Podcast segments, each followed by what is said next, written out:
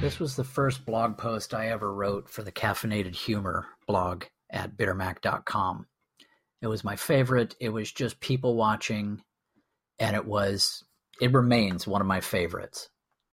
Do you realize what you're saying? We live in a world where 50% of everyone you see on your way to work lives on their cell phone. And with the advent of more communication, more marriages are breaking up due to lack of communication. We're talking more, we're hearing less. And then there's me. I hear a lot. Certainly not what's said to me. You can ask my ex wife about that one. But I hear what people are saying to other people around me. In other words, I listen in. It's rude, but it's important to have a hobby. There's a guy on his phone in my favorite Starbucks right now.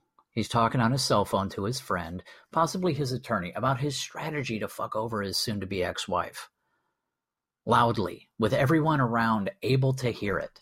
At the same time, he keeps covering the phone to make side comments to a woman I believe he met in line. They're both waiting for their coffee creations. She's being polite, and I think he imagines himself to be sweetly dangerous with the ladies. I mean, I appreciate an asshole attitude on occasion, but this guy is a complete bastard. Judging from the expressions of everyone around him, the crowd agrees. The barista just dipped her head. I think she's spitting his latte. From the look on his face, his lawyer just tried to call him on his proposed behavior. His only comment? You know, the kids are young, they'll get over it. Wow. I want to thank you for listening to the Caffeinated Humor podcast. If you liked it, two different places you can go. If you like to read, by all means, go to Amazon, search Caffeinated Humor by Will McKinley. As of this posting, there's five books, soon to be six. And if you want to read the original blog that it all came from, go to bittermac.com, and that's the home of the Caffeinated Humor blog.